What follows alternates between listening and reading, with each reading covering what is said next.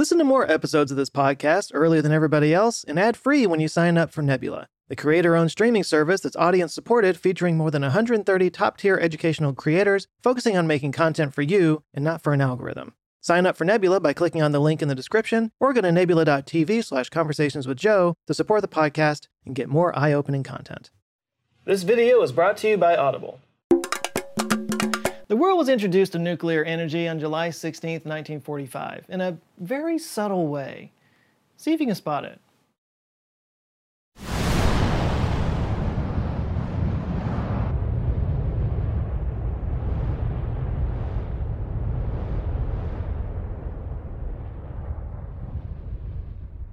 And its popularity would only go down after that.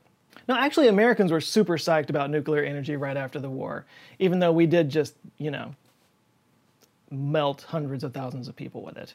But it did single handedly end the worst war of all time. At least that's what the guy on the news said. This was the atomic age. It was referenced everywhere in films and in design. They actually had a science kit for kids where they could experiment with real uranium. They actually had a Miss Atomic Bomb pageant. No, it's not just a killer song. Of course, it wasn't just about the bombs. This vast source of energy was now being used to power our homes. We had tapped into the fundamental power of the cosmos. This was a symbol of the future. So, what happened? Today, only one third of Americans want to continue producing nuclear power plants, and 49% of people have an unfavorable opinion of nuclear energy. Second only to coal obviously there's a lot of blame to go around. There's the obvious, you know, correlation with nuclear weapons that seems to sort of hang over nuclear power all this time. There have been some high-profile accidents that have occurred in the intervening years. Plus, wind and solar have become really popular, and nuclear power is still really expensive. Nuclear power plants are massive projects that cost billions of dollars and take decades to build. And they have famously horrible hiring practices. But nuclear is going through something of a renaissance with some new technologies on the way that could be a game changer. The idea of nuclear power began in the 1930s when physicist Enrico Fermi first showed that neutrons could split atoms. Fermi led a team that in 1942 achieved the first nuclear chain reaction in a lab underneath the stadium at the University of Chicago, right next to Jimmy Hoffa's body. And then, just like the atom itself, nuclear research split into two different directions. One went into making bombs for the war effort, and the other went into actually creating nuclear power generation. And the US government supported the R&D of nuclear energy both to improve our infrastructure, but let's also be honest, it was sort of a propaganda tool to get people behind the production of nuclear weapons. And it worked. The first public commercial nuclear power plant in the US was the Shippingport Atomic Power Station, which was opened in 1958 by President Dwight D. Eisenhower. These first stations were publicly funded because private investors were a little too skittish with the nuclear technology to get invested in it.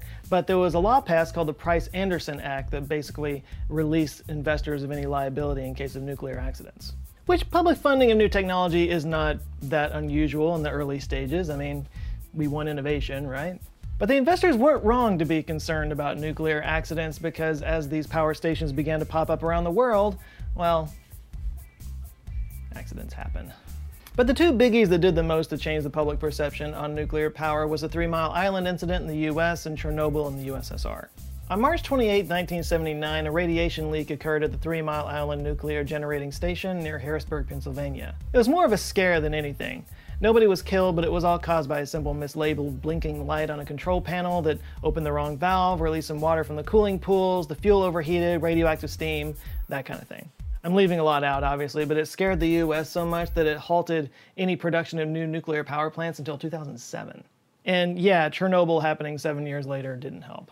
Chernobyl is still considered the deadliest nuclear accident of all time, with 29 deaths at the site itself, but it's estimated up to 4,000 people may have died of cancers in the area around the plant over the years since.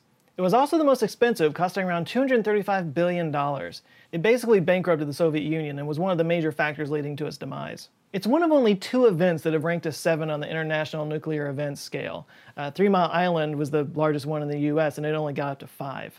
Chernobyl was a seven on the scale, which is the highest that the scale goes. The only other event in history that made a seven was Fukushima. But with the exception of a few high profile incidents, nuclear energy is one of the safest forms of energy in the world. it's kind of like airplanes, right? Like airplanes are by far the safest form of travel, but when something goes wrong, it goes like spectacularly wrong. But humans aren't great at assessing risk, which is why people are afraid of flying, even though you're far more likely to die in a crash on the way to the airport than actually on a plane. Similarly, while nuclear energy scares the bejesus out of some people, fossil fuel production and the pollution that comes with it kills up to 4 million people per year. That is three orders of magnitude more than all deaths from nuclear accidents combined. Every year. Even when you compare it on a per kilowatt basis, fossil fuels far outnumber that of nuclear. Nuclear is somewhere around like one death every 14 years. And I haven't even gotten into the whole point of nuclear, which is that it doesn't produce any carbon emissions, which is what we need right now. And I'm getting deja vu. I, I really think I've talked about this before. But I feel like I gotta put this out there because every time you talk about nuclear energy, I mean, yeah, it's, it's got its problems. Waste! But the risks are dwarfed by its benefits. I mean, even when you compare it to solar, it's got its advantages.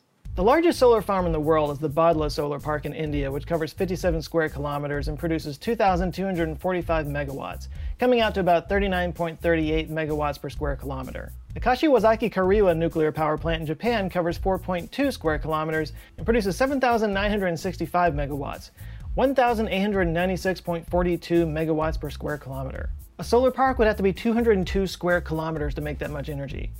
Over a map of Dallas, that would look like this all solar panels. And that's because uranium is extremely energy dense. Like coal, for example, has a density of about 25 megajoules per kilogram. Uranium, enriched uranium, is 83 million megajoules. That's more. So the real issues around nuclear are issues of cost and scalability. As I said at the beginning, nuclear power plants are huge projects. They take decades to build and cost billions of dollars. But there is another option on the horizon, and this is where we finally get to the point of this video, small modular reactors. Have you ever wondered why, if nuclear power plants are so huge and expensive to make happen, like, how do we have nuclear submarines? That's because nuclear power can be done in small packages. And it's not like a new idea or anything. The United States military has been powering isolated bases with small nuclear reactors since the 1960s. Uh, Camp Century is a good example of that. Camp Century was this thing we did in Greenland. It, it's that, that, that's a whole topic of its own. So at the end of the day, a nuclear reactor is basically just a giant tea kettle, and it boils water that creates steam that turns a turbine and makes energy. So small modular reactors are just basically smaller tea kettles, and they produce less energy, but you can link them together to create as much as you want. Think of it like batteries. If you want to power your house, you get a Tesla Powerwall, basically a, a battery pack. If it's a big house, you get two Powerwalls. If you need to power the whole neighborhood, you get a mega pack, which is a box filled with a bunch of packs. And if you want to power a city, you get a bunch of mega packs. So, modular. The problem in the past was that if you wanted to create a nuclear power plant, you had to create a custom one off solution that fit this one area's specific needs. And just like my custom Shrek TV, that gets expensive. But with small modular reactors, you can produce one type of reactor over and over and over again, thousands of times, and the cost per unit goes down. You know, the way we make everything else in the world. It's the Model T of nuclear reactors. SMRs are defined as producing 300 megawatts or less, which is quite a bit less than the large-scale plant, which gets over 1,000 megawatts. There are, by the way, VSMRs, very small modular reactors that are 15 megawatts or smaller. And here's another advantage to SMRs, refueling. Yep, just like your car, nuclear plants do have to be refueled from time to time. And with these SMR-style reactors, all you have to do is just remove one modular reactor and replace it with a new one. And if that sounds wasteful, keep in mind that a large nuclear plant usually takes weeks of being offline for, uh, for the rods to cool down enough for them to replace it. And the less time that a plant is offline, the more money it can be making. And it's not like you have to replace them all the time or anything. Those, those very small modular reactors, some of those can last up to 20 years. So 20 years of production, that's, that's pretty good. But how can something as complex as nuclear energy be self-contained in that way? Turns out it's a pretty simple device. It's basically just valves and thermodynamics. The water that cools the reactor heats up and becomes steam. That steam is released into an outside container where it cools and condenses, then valves again flow the water in to cool the reactor all over again. So it's a self-contained system that powers itself so there's less risk of pumps shutting off and the reactor melting down. And they can be made so small that they can literally be shipped in shipping containers. You can send up to 12 to a site or more in some cases and just build it up from there and make it as big as you want. So this potential is huge, which is why there's a lot of companies working on this. Like Rolls-Royce is working on an SMR. There's more than 30 companies working on this right now and using different designs like molten salt reactors, sodium cooled fast reactors, pressurized water reactors, liquid metal reactors, the list goes on. But there are three that have received funding from the Department of Energy, and those are TerraPower, X Energy, and NuScale. In October of last year, 2020, grants of $80 million each were given to TerraPower and X Energy uh, with the condition that they have an operational demonstrator plant up within seven years. I mean, $80 million for each, that's, that's some pretty good money, but uh, what about this NuScale company? Oh, they got uh, they got 1.4 billion dollars. Yeah, that's more. So since the DOE has put so much faith in NuScale, let's take a look at what they're all about. NuScale is building an SMR 22 meters tall, which can work by itself or be scaled into groups of 12. One NuScale reactor can support up to 50 megawatts, but new estimates say 77 megawatts, allowing it to power 50,000 homes or 77,000 homes. And since you can leak up 12 reactors, that means it could scale up to 924,000 homes. And NuScale is considered so safe that the protective zone really is just about the boundary of the site itself, which is about 40 acres. A typical power plant is more like 10 miles. This allows for the reactor to be far closer to population centers, which means there's less loss over the transmission lines. This is possible because of its advanced passive safety technology. It uses that same self-powering system that I was talking about earlier, but the extra advantage is that the fuel rods are actually held in place by electromagnets. This means when the core stops generating energy, those electromagnets turn off, the fuel rods fall down into a pool of cooling water and keeps it from melting down. Now, there are some that have criticized the system, saying that the type of water that they use, light water, might not be enough to stop a full on meltdown. But this is obviously still in development, so we'll see how this goes. Although they may get beat by Canadian nuclear laboratories who are building an SMR demonstration plant that should open by 2026. And of course, China is plowing ahead with a 100 megawatt design called the ACP 100 that should go into production this year. But for me, the big question is that by the time these SMRs get up and running, would the cost of solar and wind have gone down so low to make it unnecessary? The LCOE for nuclear, even with SMRs, is still higher than solar and wind, and solar is far more scalable than SMRs can be. For example, by 2026, solar's total system LCOE will be around 32.78 per megawatt hour, and by 2050, it's estimated that nuclear energy will be around $60 per megawatt hour. So, like all things in this world, it's the economics that are going to decide whether or not SMRs become a thing. So, we'll see how this plays out. Once upon a time, we dreamed of a world where everything was run by tiny nuclear reactors tapping into that fundamental force of the universe. That never quite panned out. But this idea of smaller, replaceable reactors powering everything kind of feels like we're coming full circle. Maybe we're getting a little bit closer to that Jetsons dream that we once all believed in. Of course, with those reactors comes with the giant elephant in the room, nuclear waste, which we're going to talk about in the next video, so tune in Thursday for that one. So today's video is supported by Audible, and Audible has a lot of audiobooks on this topic, on nuclear technology and whatnot, if you want to go take a, a deeper dive on it, but I wanted to recommend the book Midnight in Chernobyl by Adam Higginbotham. And you might be thinking, Joe, why would you end a video on better, newer nuclear technology by talking about the biggest nuclear disaster of all time? Well, there's a couple of reasons. One, to show how much technology has evolved since that accident. And two, because one of the big lessons in this book is that Chernobyl was a failure of institutions, not technology. In the book, he retells a history of the Soviet nuclear program and how it led to the disaster at Chernobyl and how nepotism and mismanagement and politicking laid the stage for all of that.